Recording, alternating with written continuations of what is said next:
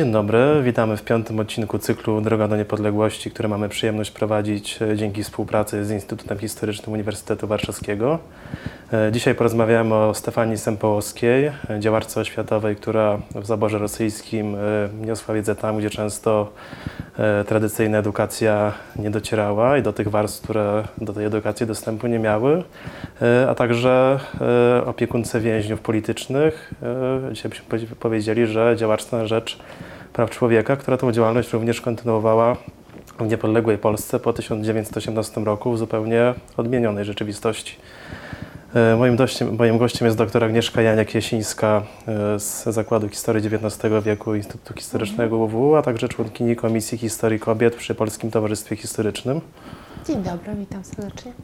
E, zanim spytam o, tym, o to, czym zajmowała się Stefania Sępołowska na niwie edukacji, chciałbym, żeby pani doktor powiedziała, jak w ogóle ta e, edukacja w zaborze rosyjskim wyglądała, bo przecież ludzie, pomimo tego, że kraj był pod zaborami, jakieś szkoły kończyli, do jakich szkół chodzili. No, nie wszyscy. Tak, to jest pierwsza rzecz, o której musimy powiedzieć. Edukacja była dla wybranych. Tylko dla tych, którzy w większości, których, którym środki materialne pozwoliły na opłatę e, kształcenia, ponieważ powszechny obowiązek szkolny wprowadza dopiero II Rzeczpospolita.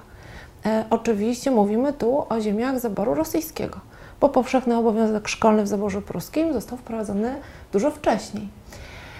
E, więc mamy po pierwsze, jeżeli spojrzymy na całe ziemie polskie, dawne ziemie polskie, ogromne zróżnicowanie e, pierw norm prawnych, obowiązku kształcenia się, potem warunków, w jakich się e, młodzież e, kształci. W zaborze austriackim e, młodzież chodzi do szkół, w którym naucza, wszystkiego naucza się w języku polskim, w którym można uczyć historii polskiej, w którym można uczyć języka polskiego. Wprawdzie jest to przedmiot nieobowiązkowy, ale nie zakazany. E, w zaborze rosyjskim w końcu XIX wieku nie ma ani jednego przedmiotu, którego można uczyć w języku, e, w języku polskim. Nawet język polski, jeżeli do pewnego momentu możliwy był e, w szkole jako przedmiot nadobowiązkowy, uczony jest w języku rosyjskim. W pewnym momencie w ogóle nie może funkcjonować jako przedmiot nauczania. E, w zaborze e, pruskim również języka polskiego w szkole nie ma, nie ma polskiej historii, a więc to zróżnicowanie jest bardzo różne. Różna jest siatka szkół we wszystkich trzech zaborach. E, dostęp do szkoły dzieci ze wsi, z miasta, z różnych środowisk społecznych jest no, bardzo trudny. E, w zaborze rosyjskim e, mamy przede wszystkim bardzo wątłą, nikłą sieć szkół podstawowych, a potem szkół średnich, już o uniwersytetach nie wspominając. E, nawet jednej ręki byłoby za dużo, palców jednej ręki, żeby wymienić szkoły wyższe, które na przełomie XIX i XX wieku funkcjonowały w Królestwie Polskim, czyli w zaborze rosyjskim. Więc y, tych szkół jest mało, one są dostępne głównie większo, na większości ziem polskich y, młodzieży z domów zamożnych. Jest to edukacja albo ukierunkowana na rusyfikowanie, jak w zaborze rosyjskim, albo germanizowanie, jak w zaborze y, pruskim. Rzeczywiście trochę inaczej wygląda to w zaborze austriackim, chociaż Stefania Sympołowska, o której mieliśmy, będziemy mówić, miała również bardzo krytyczny stosunek do tego, jak wygląda szkoła w Galicji pomimo tego, że była w języku polskim, pomimo tego, że zakładała stosunkową swobodę w kształceniu takiego ducha narodowego, to jednak dla Stefanii Sopołowskiej była to szkoła wynaradawiająca. E, powiedziała Pani, że szkoła nie była dostępna dla wszystkich, e, że nie było powszechnej edukacji, ale też chyba jeśli chodzi o dostęp do kształcenia, e, różnica była w tym w, w płci, dlatego że kobiety tak. nie mogły studiować, przynajmniej w zaborze rosyjskim. O, tak, e, nie tylko studiować. E, proszę pamiętać, że e, w większości były to szkoły, szkoły średnie dla dziewcząt, nie realizowały programu szkoły męskiej. To oznacza, że nie przygotowywały do egzaminu maturalnego, który był egzaminem dopuszczającym na studia. Program nauczania w szkołach żeńskich był zupełnie inny, koncentrował się na naukach powiedzielibyśmy dzisiaj humanistycznych oraz na umiejętnościach przydatnych pannie na wydaniu, a potem e, pani domu. A więc były tam i robótki ręczne, e, i nauka tańca, i nauka śpiewu, dużo takiego umuzykalnienia, co z pewnością jest e, także ważnym kształceniem, e, obszarem kształcenia, kształcono talenta dziewczętek, dziewczęce, jak się wtedy mówiło, natomiast w tych programach nie było na przykład nauk przyrodniczych nie było ym, języków klasycznych, które były potrzebne. Znajomość łaciny czy greki była niezbędna do tego, by podjąć studia czy na kierunkach humanistycznych, czy na kierunkach przyrodniczych. A więc nie dość, że prawnie było to trudne, e, a właściwie do końca XIX wieku w zaborze austriackim i rosyjskim, a także zaborze pruskim niemożliwe, możliwe w Europie Zachodniej można było wyjechać do Szwajcarii czy Francji już w końcu lat 60., na początku lat 70. Oczywiście, tak. Y, Więc było to prawnie możliwe, prawda? Wiadomo było, że kobiety studiują e, w wybranych krajach europejskich, ale pojawił się ten problem posiadania odpowiednich kompetencji, dyplomów, które by były honorowane na uczelniach zagranicznych i wreszcie wiedzy, którą by te dyplomy potwierdzały.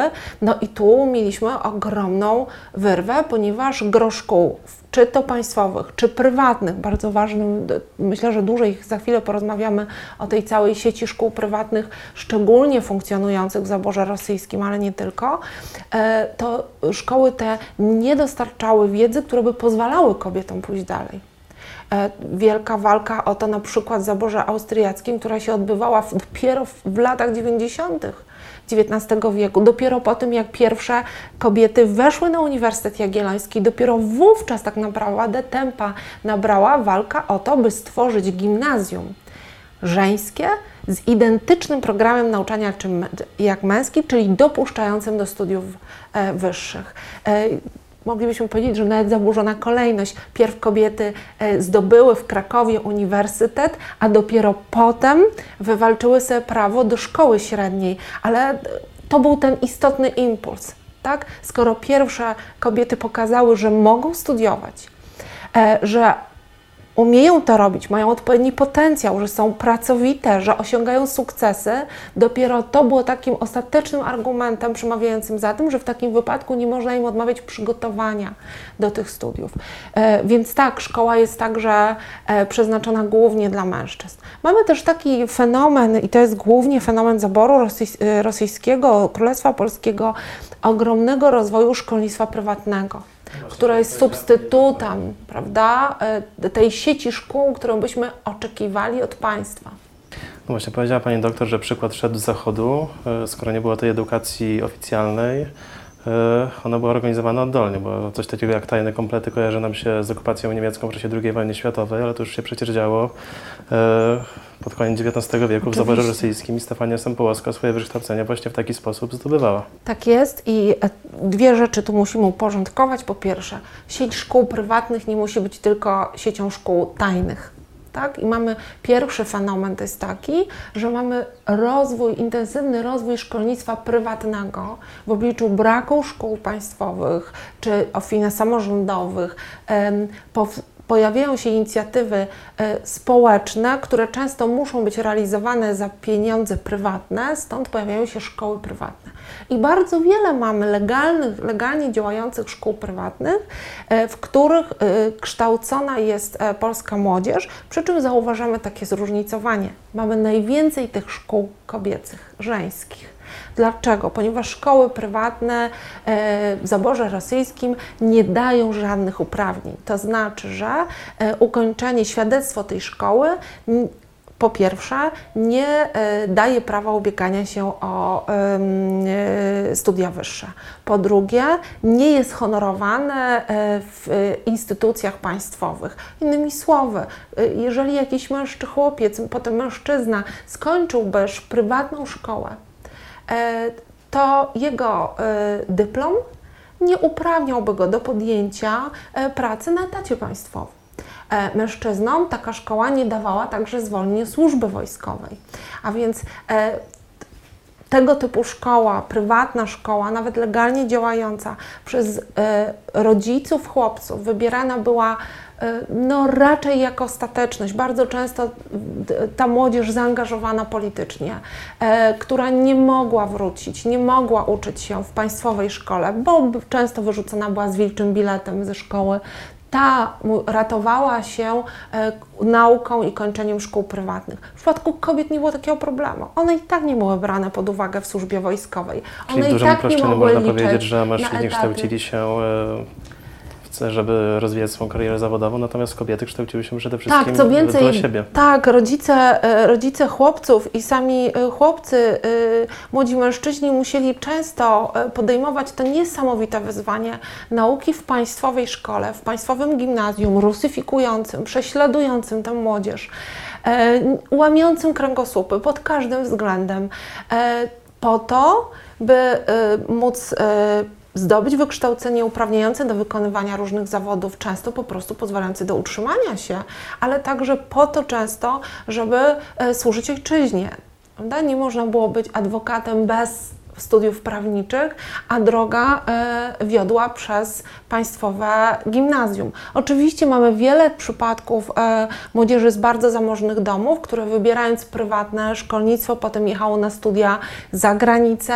E, ta ścieżka była dla nich możliwa i wtedy nie było tak silnego przymusu, by ratować się tą szkołą państwową, ale w większości wypadków młodzież żeńska musiała jeżeli chciała realizować plan, swoje plany życiowe, musiała wybierać szkoły państwowe i zmagać się z tym, co działo się w tych szkołach. Kobiety takiego przymusu nie miały. Prawda? Ich role społeczne, te aprobowane, to czego się od nich oczekiwało, tego czego same chciały, nie zmuszały je do tego kompromisu. I z tego powodu rodzice dziewcząt, jeżeli tylko e, mieli środki materialne na to, wybierali szkoły prywatne ale jest oczywiście ta cała rzesza szkół, o których Pan wspomniał, też prywatnych, społecznych, które działają dodatkowo nielegalnie, ponieważ nastawione są na kształcenie w języku polskim, na uczenie historii polskiej, geografii polskiej, e, na kształcenie literatury polskiej e, i w związku z tym nie mogą działać legalnie, są zakonspirowane.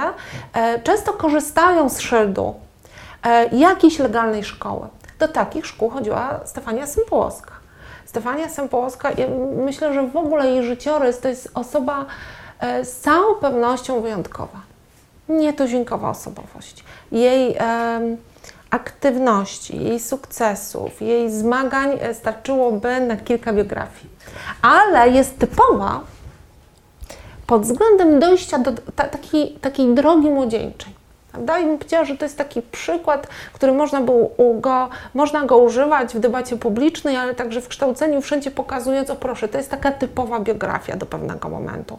Dlaczego? No bo po pierwsze, to nie jest wyjątkowa sytuacja, że em, rodzinę e, Stefanii Połowskiej spotyka wielkie nieszczęście. Dość wcześnie umiera jej ojciec. E, Matka jest młodą wdową, ma 26 lat, ma czworo małych dzieci. Do tego e, majątek zostaje e, zlicytowany.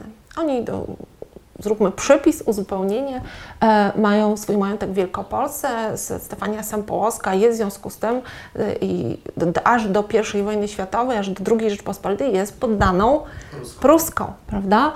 Bo tam się urodziła.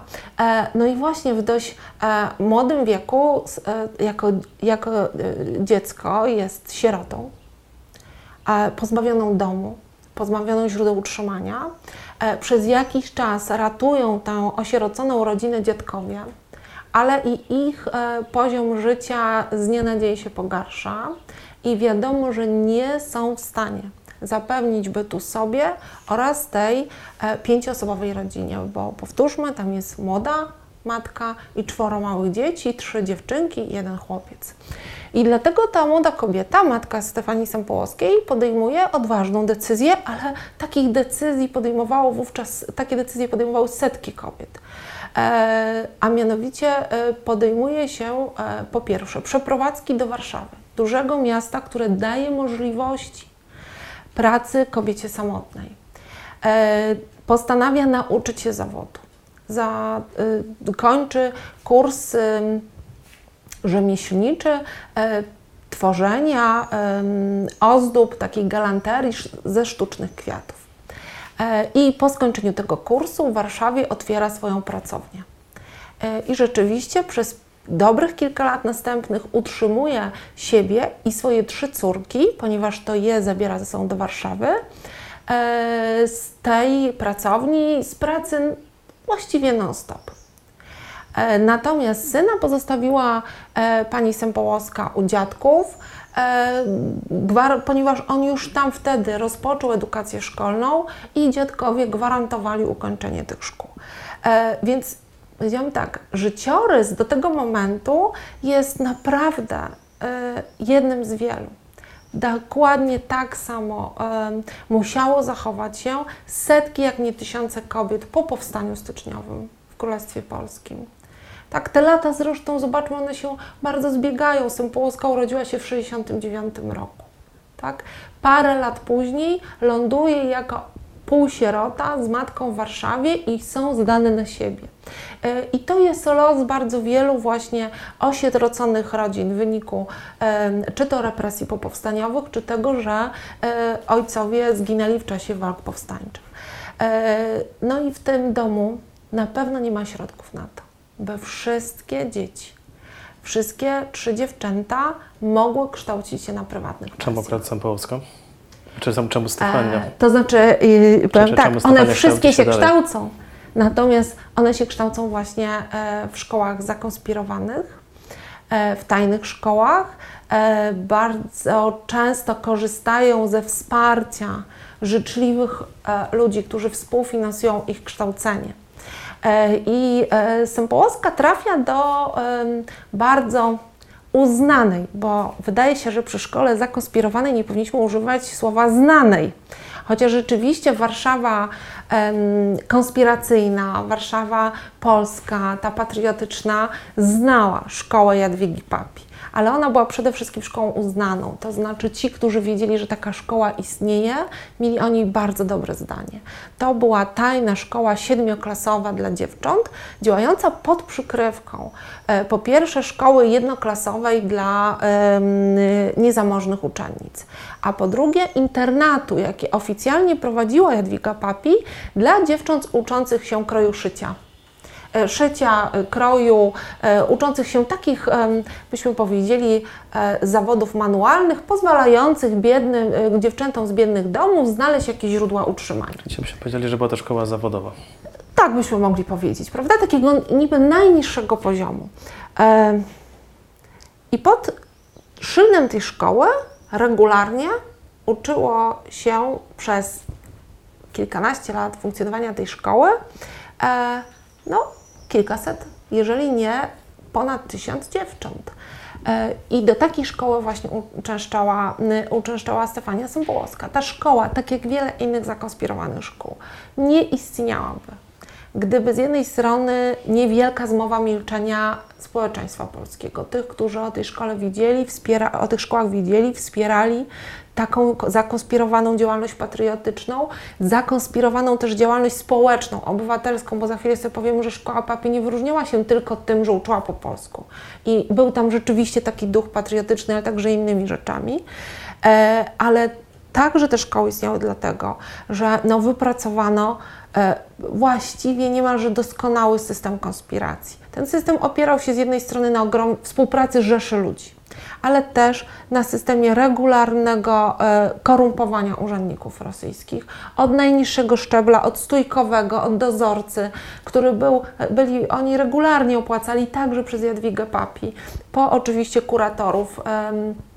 czyli urzędników kontrolujących szkoły e, wszystk- wszystkich szczebli, zarówno te prywatne, jak i, e, jak i państwowe.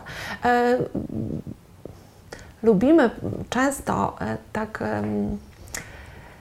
budować swoją dumę narodową e, na przekonaniu, że Polacy byli mądrzejsi i wszystkich przechytrzyli, prawda? A to ten zaborca był taki trochę nie, e, niesprawny, trochę głupawy, no to tak nie było. Da, to znaczy e, bardzo często policja carska działała sprawnie i miała naprawdę bardzo dobre źródła informacji. To, że udawało się wiele tych szkół w konspiracji utrzymać, to w dużej mierze zasługa tego, że regularnie polskie społeczeństwo składało się na te składki, dla, en- en- e, składało się na te łapówki. Dwa, że właśnie bardzo wspierało systemem takim, e, e, wspierało te szkoły, informując, jak moż, e, kiedy można tylko było o możliwych kontrolach, e, e, wspólnie tworząc cały system powiadamiania o podejrzanych sytuacjach. To przede wszystkim e, zasługa także rodziców, którzy umieli utrzymać absolutnej tajemnicy fakt posyłania swoich dzieci do szkół e, zakonspirowanych, które często wspierały szkoły, e, udostępniając im własnych mieszkań. W szkole, w której sama się uczyła Stefania Sempołowska, a potem, kiedy ona prowadziła tajną szkołę, niejednokrotnie dochodziło do rewizji. I co wtedy robiła szkoła? Szkoła przenosiła się do prywatnych mieszkań rodziców, dziewcząt i przez tydzień, dwa, niekiedy miesiące działała w rozproszeniu. Różne klasy uczyły się w różnych domach prywatnych. I wszyscy ryzykowali, ale wszyscy byli gotowi i to robić e, i rzeczywiście e, w ten sposób wspierali szkoły. Można powiedzieć, że ten nieformalny ruch edukacyjny był e, wielkim sukcesem ówczesnego społeczeństwa polskiego, ale Stefania Sempołowska, pomimo tego, że sama pobierała naukę w, w ramach tego systemu oddolnego, jednak potem robi państwowy egzamin i zostaje oficjalnie tak, nauczycielką. Tak, to jest bardzo ciekawe, bo ona robi egzamin państwowy, będąc już nauczycielką. E, Stefania Sympołowska była, oso była um, osobą, a wówczas no właśnie taką dorastającą panną, szalenie inteligentną. E, szalenie pracowitą, aktywną. Ona e, kończyła tę szkołę ze świetnymi ocenami, ale także że z świetnymi opiniami swoich profesorów. A tych profesorów w szkole Edwigi Papi e, rzeczywiście był, wybitnych było bardzo dużo. To też za chwilę może dodamy, skąd to się, jak to się dzieje, że w zakonspirowanej żeńskiej szkole uczą uczeni pierwszego garnituru polscy oczywiście. E, I ci e, świetni wykładowcy, w większości wypadków świetni naukowcy polecają Stefanię Sempołowską jako korepetytatorkę, jako nauczycielkę do prywatnych domów, zanim ona zrobi jeszcze świadectwa nauczycielki.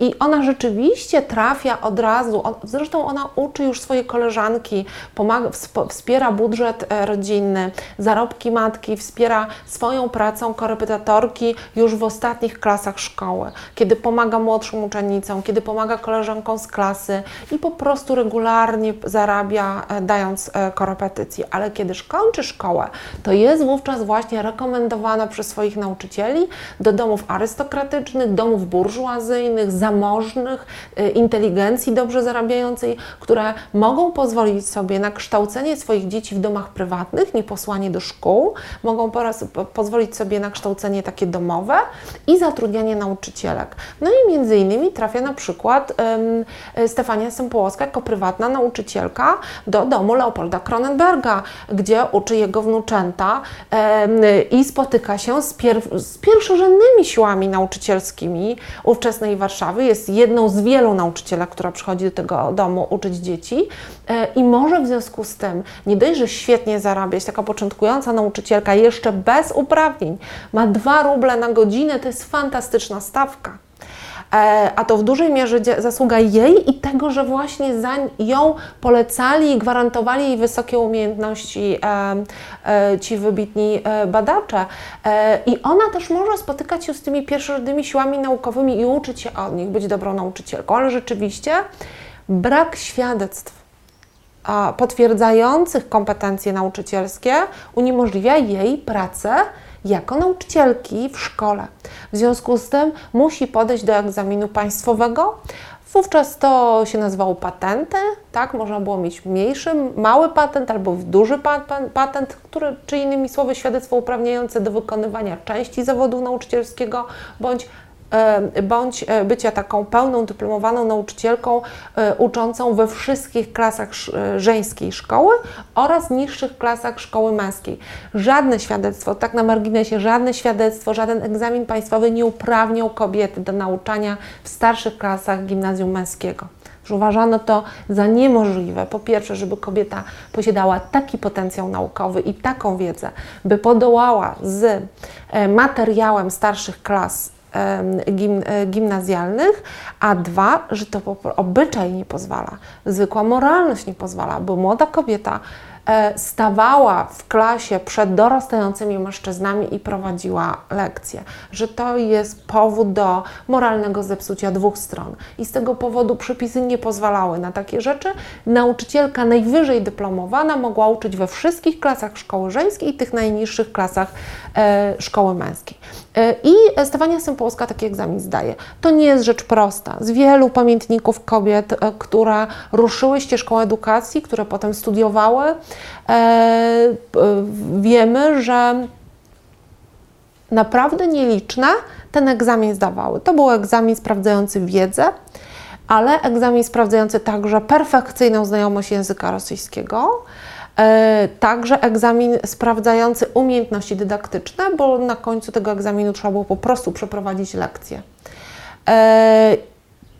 I całokształt tych kompetencji dopiero pozwalał na uzyskanie takiego świadectwa. Oczywiście najważniejsze w tym wszystkim była doskonała znajomość rosyjskiego, historii Rosji, ta poprawna znajomość tej, tej oficjalnej historii powszechnej e, czy geografii powszechnej.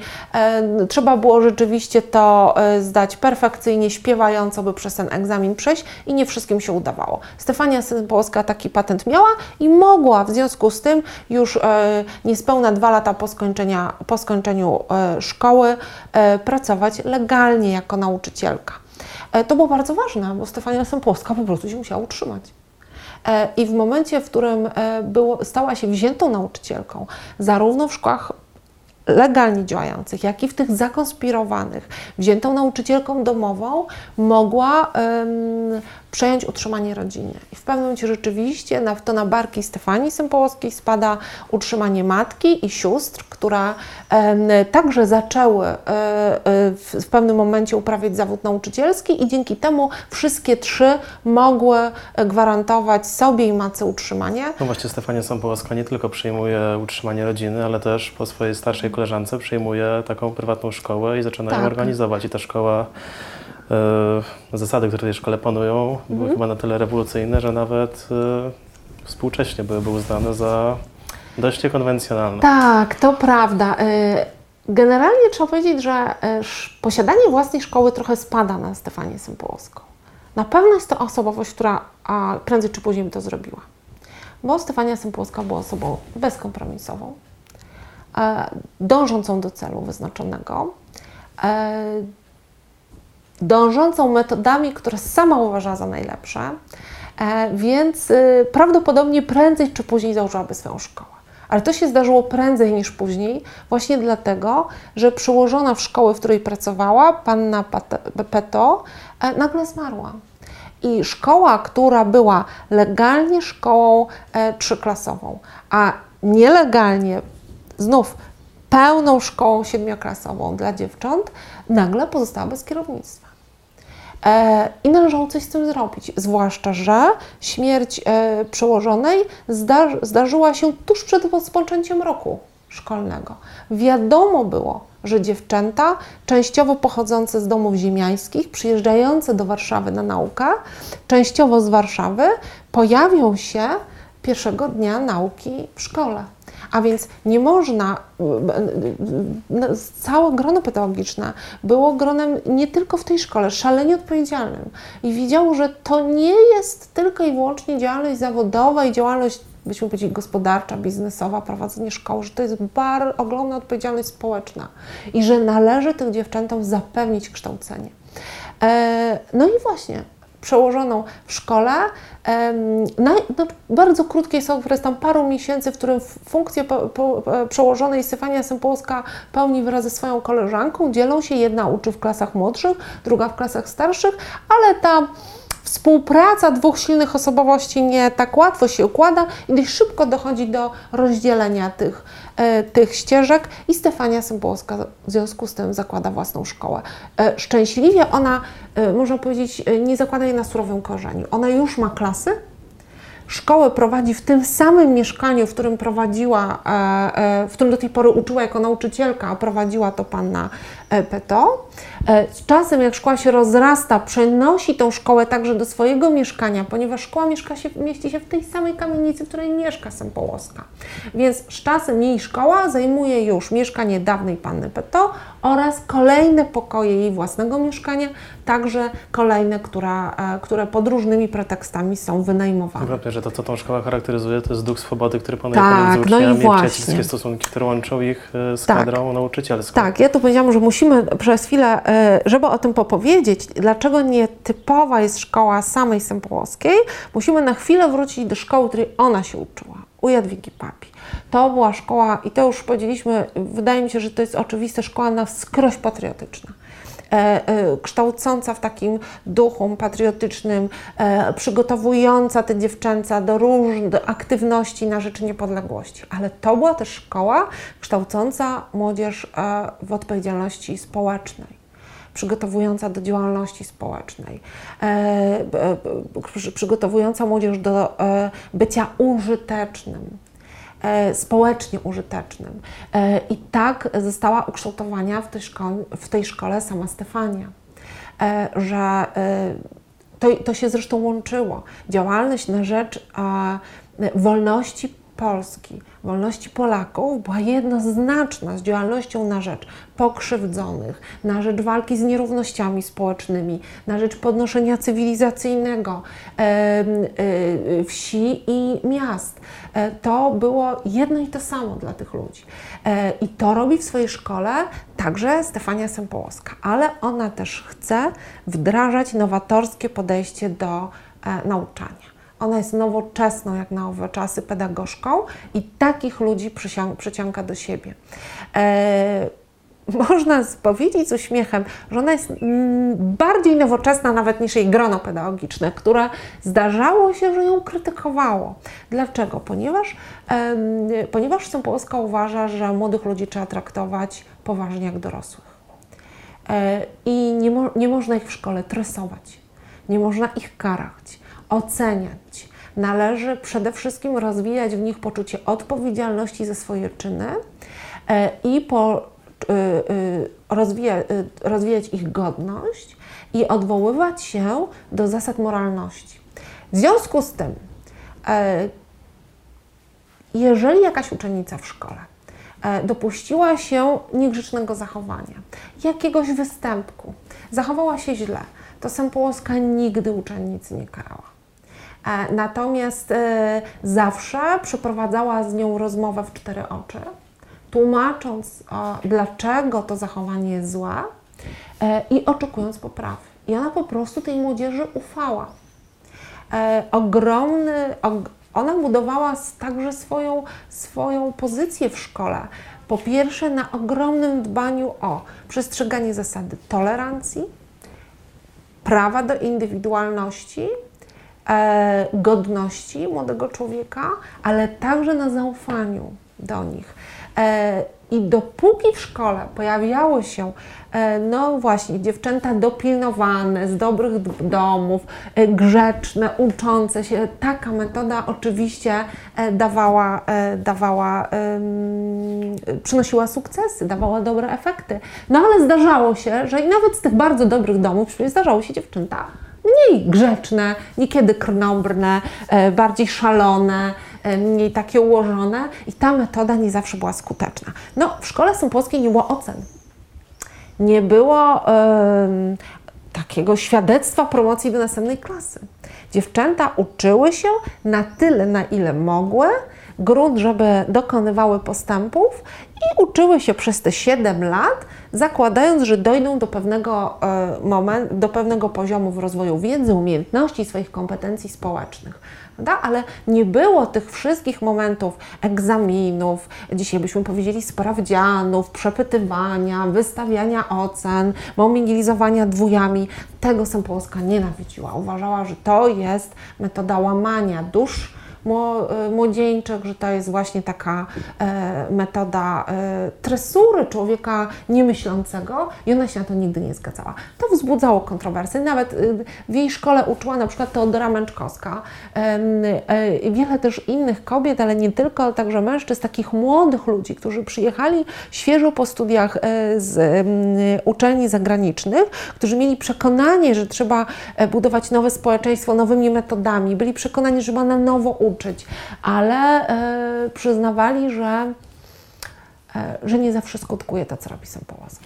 Ale jeszcze Przynajmniej ja jedna osobiście rzecz. chciałem taką szkołę skończyć. Ale tak, dzisiaj nawet, ja bym powiedziała, że dzisiaj byłaby nazwana szkołą eksperymentalną, prawda?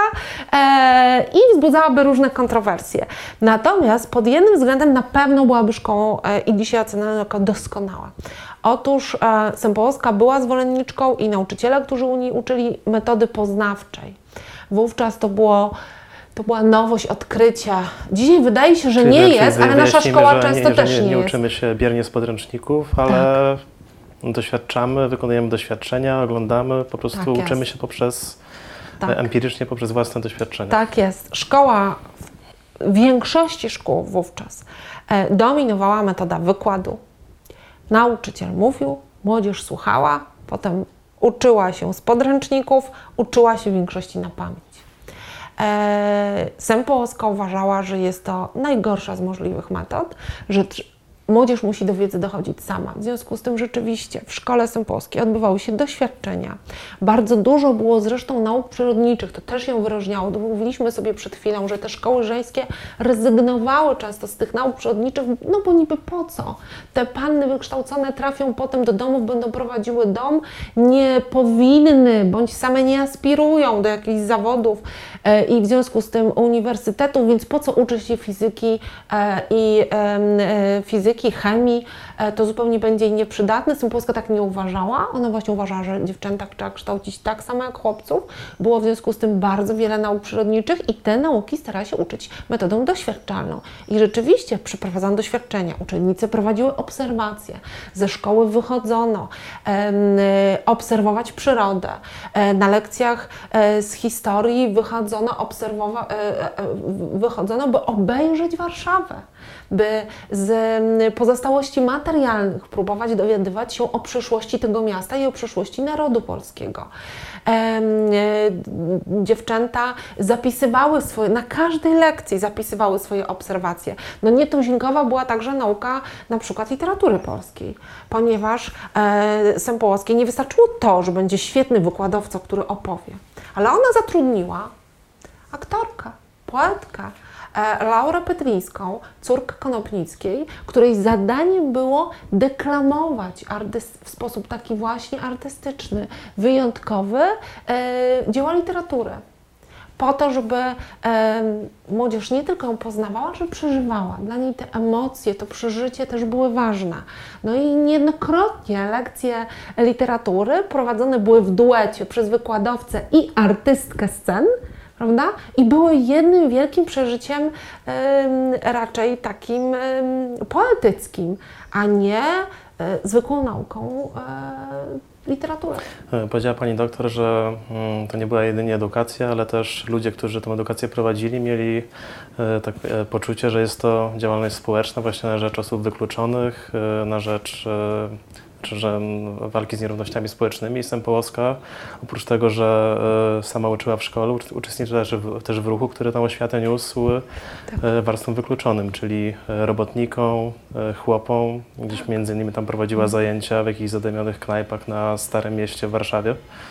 Może o tym chwilę powiedzmy. Tak, oczywiście, że tak. E, Sama i innych też do tego namawiała. E, e, Zacznę od tych innych. E, Bardzo ciekawe jest to, że gro absolwentek jej szkół po pierwsze została nauczycielka. Po drugie, większość z nich prowadziła intensywną działalność społeczną i niepodległościową.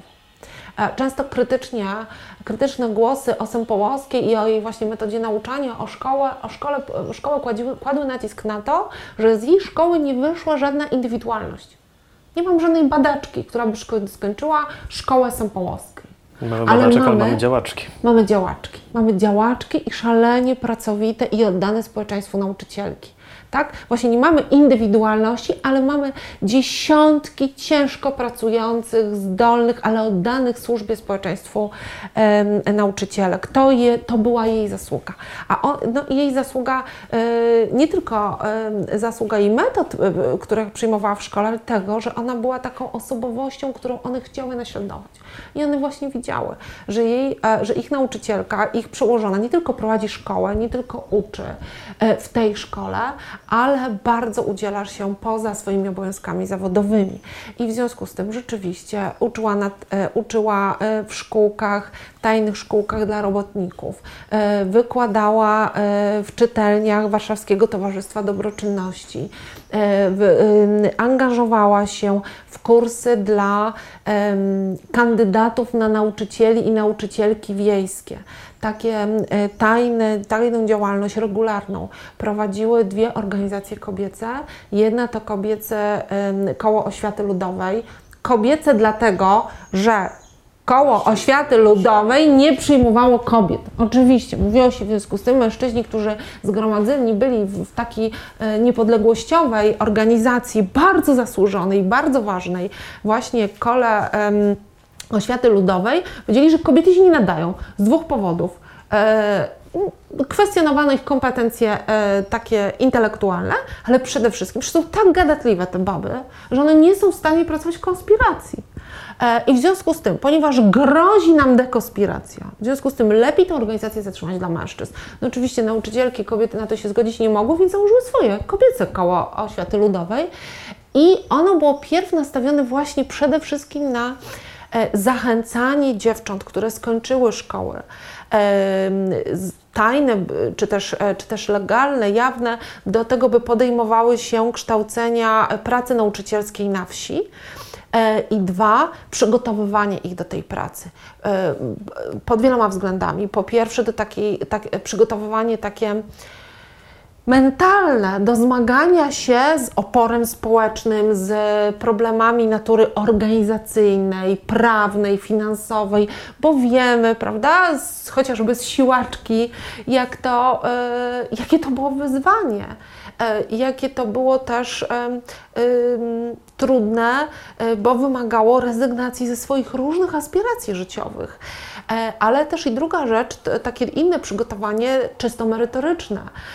Trzeba było wielu, na przykład dziewczętom, paniom, pannom już dorosłym, które ukończyły szkoły państwowe, gimnazja państwowe, trzeba było uzupełnić ich wykształcenie o historię Polski, o literaturę polską, o język polski. Trzeba było je em, dać im ten cały komponent, którego one nie miały, a które w tym kształceniu nielegalnym na wsi wydawał się najważniejszy. Prawda?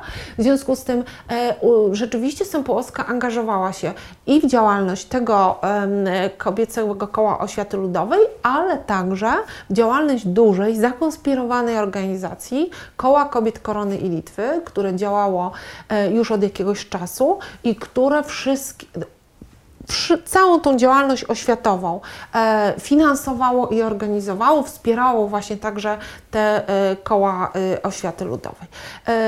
I ona w związku z tym sama uczyła, jeździła, tak jak Pan słusznie powiedział, do tych gorszych dzielnic Warszawy, ale jeździła poza Warszawę, do wsi podwarszawskich, małych miasteczek, gdzie sama uczyła. Zresztą mamy wspomnienia, świadectwa o tym, że były to dla uczestników tych jej wykładów, tych jej zajęć, naprawdę em, momenty wielkich przeżyć, ale ona także angażowała się w organizację, w zdobywanie środków i sama prowadziła kursy dla tych przyszłych nauczycielek, potem także już nauczycieli, bo y, działalność tych organizacji poszerzyła się. Pomimo tego, że były to dwie organizacje kobiece, szybko zrezygnowały z działalności tylko na rzecz kobiet, nauczycielek, ale zaczęły angażować się także w przygotowywanie nauczycieli, mężczyzn, tak? do, takiej, do takich prac. Także angażowała się w kursy dla już aktywnych nauczycieli na wsi, by e, wspomagać ich, by dodawać i uczyć ich tych nowych metod. Na przykład robiła e, rzecz, którą robiła przez ponad 20 lat Sępołowska. Oprowadzała wycieczki po Warszawie. Młodzieży wiejskiej, ale też właśnie tych nauczycieli wiejskich. E, oni tu, to, to jest taka akcja, którą zaangażowała się Sempołoska w 98 roku, 1898 roku w związku z obchodami e, Mickiewiczowskimi. Wiemy, że odsunięcie pomnika Mickiewicza e, miało przebiegać w absolutnej ciszy. Co dla działaczy warszawskich e, było ważne, cenne, była manifestacją polityczną, ale mogło być niewystarczające dla przyjeżdżających z małych miasteczek, ze wsi, e, aktywnych działaczy niepodległościowych, wiejskich, małomiasteczkowych, którzy przyjeżdżali do Warszawy i chcieli czegoś więcej. To był ten moment, w którym oni się mogli spotkać z innymi konspiratorami, mogli się spotkać z autorytetami naukowymi, społecznymi i trzeba to było obudować. Te nieme uroczystości trzeba było obudować czymś i organizowano tak zwane wilie, no my byśmy powiedzieli wigilie, czyli wydarzenia przed, dzień przed, dwa dni, dzień przed, kilka dni przed dla tych przyjeżdżających, które miały być właśnie takim aktywnym ich wsparciem. Zaangażowała się Sempołoska i zaczęła wtedy właśnie oprowadzać tych przybyszów ze wsi, przybyszów z małych miasteczek po Warszawie po to, żeby na, właśnie e, w trasie na żywo, pokazując im miejsca, opowiadając o ludziach, nie tylko wzmagać ich postawę, taką społecznikowską, postawę walki o niepodległość, ale także dostarczać wiedzy niezbędnej, żeby dokształcać także tych nauczycieli, którzy tam przyjeżdżali. I to robiła Sempolska potem już po 98 roku, robiła to regularnie przez ponad 20 lat, prowadziła wycieczki po Warszawie, które były pretekstem do tego, żeby wzmacniać tych wiejskich nauczycieli. E, Sampułowska za swoją działalność e, kilkukrotnie trafiała do więzienia. Była między innymi więziona na e, osłajonym Pawiaku, o którym mało kto sobie zdaje obecnie sprawę, że był wcześniej więzieniem carskim. Wtedy styka się z więźniami, obserwuje ich sytuację i zaczyna działać na rzecz więźniów politycznych. Robi to w czasie pod, jeszcze pod zaborem rosyjskim, e, że wiąże się z ruchem rewolucyjnym, e, z PPS-em. E, ale potem po 1918 roku, kiedy już mamy tą wolną Polskę i zmienia się sytuacja polityczna, działa również na rzecz więźniów politycznych w II Rzeczypospolitej, na rzecz komunistów, działaczy ukraińskiego czy białoruskiego ruchu narodowego. E, Nie mamy wiele czasu, chciałbym, żebyśmy jeszcze chwilę o, tej właśnie, o tym aspekcie działalności Sębowskiej porozmawiali, bo to było coś, czym ona tak naprawdę w drugiej RP głównie się zajmowała. Tak, i e, w związku z tym była bardzo krytykowana. E, przy czym musimy powiedzieć jedno, Sępołowska e, angażuje się w tą działalność nie tylko dlatego, że sama doświadczyła więzienia, prawda? Bo jej aktywność na rzecz więźniów politycznych nie zaczyna się od uwięzienia jej samej. Ona już wcześniej się angażuje, wciągnięta przez inne działaczki, między innymi, e, między innymi pan, e, e, Wandę Umińską, Kasyldę Kulikowską, e, takie działaczki starsze, które zaangażowane były w tych organizacjach, które mówiłyśmy i które taką działalność prowadziły właściwie już od, y, od lat 70., 80. I ona zostaje w latach 90. już wciągnięta w to i ona pomaga już więźniom wtedy, organizuje pomoc materialną, wyszukuje prawników, którzy chcieliby się zaangażować w obronę tych e, więźniów politycznych, e, organizuje środki materialne na pomoc, zajmuje się e, rodzinami więźniów, e, pod każdym względem wspiera ich psychicznie, ale i materialnie, bo bardzo często to są rodziny na przykład robotnicze, które zostają bez głównego żywiciela bez ojca, a są liczne. Tam są dzieci i ona musi zabezpieczyć, ona stara się zabezpieczyć ich byt. Nie mówiąc o tym, że stara się zabezpieczyć byt więźniów, którzy są w tych więzieniach, e, przebywają w fatalnych warunkach, e, są głodni, e, są często torturowani, którzy są skazywani na katorgę, idą w tych ciężkich, żelaznych łańcuchach, skuci kajdanami pieszo na Syberię. To idą tak, jak stoją, prawda? Więc e, ona się już wcześniej angażuje, ale rzeczywiście doświadczenie jej własne więzienia to zaangażowanie wzmaga. wzmaga. Sempolska kilkakrotnie była w więzieniu, przy czym jedno takie doświadczenie było dla niej szczególnie trudne. Pierwszy raz pojawiła się w więzieniu, powiedzielibyśmy, na święta Bożego Narodzenia w 1899 roku, kiedy doszło do aresztowań w związku z rewizjami właśnie w czytelniach Warszawskiego Towarzystwa Demokrat e, Dobroczynnego i ona tam przesiedzi do marca 1920, 1900 roku. To jest jej pierwsze doświadczenie, ale jeszcze takie doświadczenie, byśmy powiedzieli, no właśnie, więźnia politycznego, ona już wie, co to znaczy więzienie, wie, jak jest ciężko, ale to jeszcze nią tak nie wstrząsa, jak trafia do więzienia po raz drugi, kiedy sprawa tocząca się dwa lata, właśnie ta sprawa kończy się wyrokami. E, to są wyroki bynajmniej nie sądu. To są postanowienia administracyjne podjęte w Petersburgu bez żadnego sądu. Po prostu wszystkie dokumenty zebrane przez e, policję carską zostają wysłane do Petersburga i tam odpowiedni minister podejmuje decyzję o wyrokach. E, y, I te wyroki zostają przysłane tu do Warszawy. Wszyscy podejrzani, którzy w międzyczasie zostali wypuszczeni, tak samo właśnie jak Stefania Sępołowska wiosną 1900 e, roku, na nowo zostają aresztowani i część z nich trafia do więzień, na katorgę, a Stefania Sępołowska jako poddana obca jest skazana na e, natychmiastowe opuszczenie Królestwa Polskiego, czyli opuszczenie Imperium Rosyjskiego. I to doświadczenie więzienne jest przełomowe na pewno dla Sępołowskiej, ponieważ ona wprawdzie ze swoimi koleżankami działaczkami w cztery osadzona jest w odrębnej celi, ale celi, która jest naprzeciwko, wieloosobowej, ponad 50-osobowej celi dla kobiet, w której a, są wszystkie wszyscy. Są więźniarki polityczne, są prostytutki, są złodziejki, są starsze kobiety, które po prostu były bezdomne żebraczki, które, którymi nikt nie chciał się zaopiekować i które w związku z tym trafiły do więzienia.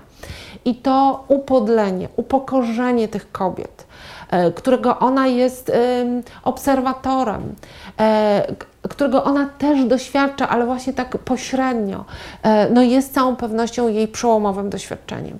I ona e, właściwie do końca swojego życia tę działalność e, prowadzi. Słusznie Pan powiedział, że bardzo ważna jest jej działalność w dwudziestoleciu międzywojennym i ona jest wtedy bardzo kontrowersyjna. Ale powiedzmy też, że jest kontrowersyjna nie, dla ówczesnych. Nie, nie, tylko dla prawicy czy dla obozu sanacyjnego, bo też poza zamordowaniu prezydenta Gabriela Narutowicza, jako chyba jedna z licznych osób, e, domaga się amnestii dla Eligiusza Niewiadomskiego. Tak, tak. ona y, y, miała takie, tak rzeczywiście, trudne nowe czasy poglądy. Uważa, po pierwsze, była zdecydowaną przeciwniczką kary śmierci. Tak? Uważa, że nie ma wyjątków. Kary śmierci, kara śmierci nie powinna obowiązywać. Po drugie, uważa, że więźniów politycznych E, należy traktować inaczej niż pospolitych przestępców. Ona uważała, że fakt, iż człowiek dopuszcza się rzeczy złych dla idei, w jakiejś mierze go może nie usprawiedliwia, ale zmniejsza wagę jego czynów. I że w związku z tym y, tych więźniów nie należy karać w ten sposób, że, i, i że im się zawsze należy w związku z tym pomoc jako więźniom specjalnym. E, ona właśnie ich porównywała i mówiła, to są ludzie, którzy robią dla osiągnięcia jakichś celów, które nie są ich celami prywatnymi. Oni tego nie robią dla interesu, nie po to, żeby być bogaci, być, żeby im się żyło lepiej. Oni zawsze ryzykują, oni właśnie poświęcają swój komfort życia po to, żeby zrealizować jakąś ideę. I to uważała był powód, dla którego, e, dla którego um, powinni być traktowani inaczej. Ona też bardzo wyraźnie uwa uważała, że państwo demokratyczne nie powinno prześladować e, ludzi o innych poglądach politycznych, że powinno umieć z nimi rozmawiać i dochodzić do kompromisu. To, że druga Rzeczpospolita swoich politycznych przeciwników głównie zamykała w więzieniach, tego po prostu Sępłowska nie akceptowała e, i była gotowa zrobić wszystko, by uświadomić kierownikom państwa, że to jest zła ścieżka. E, w związku z tym podejmowała się takich akcji, która przez przedstawicieli wszystkich scen politycznych była uważana często jako działalność antypolska, ponieważ na przykład Sępołowska w imię tej, tej godności ludzkiej, tych wartości najwyższych gotowa była e, w 25 roku na takim kongresie nazwy dokładnie nie pomnę, ale chodziło to Kongres Ochrony Wartości Moralnych, no taki bardzo etyczny, byśmy powiedzieli, kongres, na który zjechali się działacze społeczni polityczni z całej Europy, bardzo ostro wystąpiła e, przeciwko e, władzom państwowym polskim e, w obronie właśnie godności więźniów politycznych, żądała interwencji międzynarodowych w Polsce i wówczas przedstawiciele różnych stronnictw politycznych od lewa do prawej uznali, że to jest działalność anty antypolska. Tak, że, że y, ona nie rozumie i rzeczywiście Sępołowska była osobą bardzo taką, no właśnie powiedziałam, bezwzględną, zero-jedynkową. Ona nie brała często pod uwagę y, okoliczności różnych, politycznych, możliwości działania. Tak, wiele od państwa wymagała, nie, często nie widząc, że to państwo nie ma w tym momencie takich możliwości. E, to nie tylko w kwestii więźniów politycznych. Bardzo się, to była wielka działalność, za którą się należą naprawdę e, słowa uznania i chwały i pamięć i działalność na rzecz e, sierot, dzieci wojennych a także w II Rzeczypospolitej. Przecież wyobraźmy sobie, jaką zawieruchą wojenną była I wojna światowa ile, e, e, jeżeli e, przypomnimy sobie, że miliony Polaków chciało wrócić z, z głębi Rosji do Polski, bo pojawiło się tam w wyniku zesłań w XIX wieku, w wyniku um, uchodźstwa i wojny światowej, tak? Uciekali przed wojną, uciekali akurat na wschód. Byli przymusowo ewakuowani. Przecież setki tysięcy Polaków była przymusowo ewakuowana jako na, y, z racji pełnienia swoich funkcji zawodowych często, prawda? Y, inżynierowie, technicy, robotnicy fabryk byli wraz z tymi fabrykami ewakuowani byli w głąb Rosji i nikt ich o zdanie nie pytał, czy, czy aby chcieli. Jeńcy wojenni. Tak? E, przecież gro Polaków służyło w armii austriackiej i w armii niemieckiej. E, będąc jeńcami e, w Związku Radzieckim, gdy tylko pojawiały się takie możliwości, byli gotowi wrócić. Ale my często, kiedy przypominamy sobie to, myślimy o dorosłych ludziach, a tam były też dzieci które w zawierusze wojennej w wyniku e, walk traciły swoich rodziców albo kontakt ze swoimi rodzicami. W związku z tym były rzeczywiście dziesiątki tysięcy dzieci wracających ze wschodu albo po prostu. Um, mówiąc językiem takim zwykłym, pałętających się po ulicach miast i wsi polskich, którymi nikt nie był w stanie się zająć. Zajmowali się, e, zajmowały się międzynarodowe organizacje. E, charytatywne, e, Czerwony Krzyż. Zajmowały się amerykańskie fundacje, innymi Hoovera, które e, przysłały pieniądze i organizowały tu siatki wsparcia działaczy, zakładały swoje filie po to, żeby te dzieci zbierać, organizować przytułki, sierocińce. W tym wszystkim działała Sympołska. Ona tam była pierwsza, pierwsza i ważna i się poświęcała. Ona miała też bardzo krytyczny stosunek do różnych działań. E, taki obrazek, o którym się oczywiście powszechnie nie mówi, to jest drobna rzecz, wydawałoby się, ale wstrząsnęło Polską w sierpniu w sierpniu 1918 e, e, roku w Warszawie odbywa się taki pochód bezdomnych dzieci. Około 15 tysięcy dzieci zwieziono ze wszystkich przytułków, sierocińców, utworzonych na szybko właśnie przez różnego typu organizacje, między innymi przez Fundację Hoovera, przez szwajcarskich darczyńców, po to, by te dzieci podziękowały swoim właśnie swoim wybawcom. I tak zorganizowany na krakowskim przedmieściu taki pochód tych biednych dzieci, odświętnie ubranych, które miały defilować przed, przed e, sceną główną, na której ci darczyńcy stali, prawda? No i Sępołowska e, była oburzona ona się tej uroczystości pojawiła i ostentacyjnie opuściła. E, napisała potem szereg artykułów bezwzględnych, że złamano godność tych dzieci, że tak się nie powinno robić, ale że te dzieci to jest przyszłość polskiego państwa. I wielokrotnie potem już, w, kiedy, kiedy ta druga Rzeczpospolita się rodziła, organizowała, walczyła o swoje granice, Sępołowska jakby na przykład nie widząc tego, że państwo jest zagrożone ciągle terytorialnie, występowała publicystycznie, występowała publicznie na, e, w różnych miejscach, żądając ogromnych sum pieniędzy, zaangażowania, pracy, instytucji na rzecz tych biednych dzieci i młodzieży. I miała rację, mówiąc, jak dzisiaj się nimi nie zajmiemy, to za chwilę będziemy musieli budować dla nich więzienia. No i tutaj E, postawmy tylko- kropkę na D. E, Dziękuję Pani Profesor, Pani Dziękuję. Doktor bardzo za rozmowę. Profesor mam nadzieję w przyszłości. Tak, pozostajmy w tej nadziei. Dziękuję bardzo.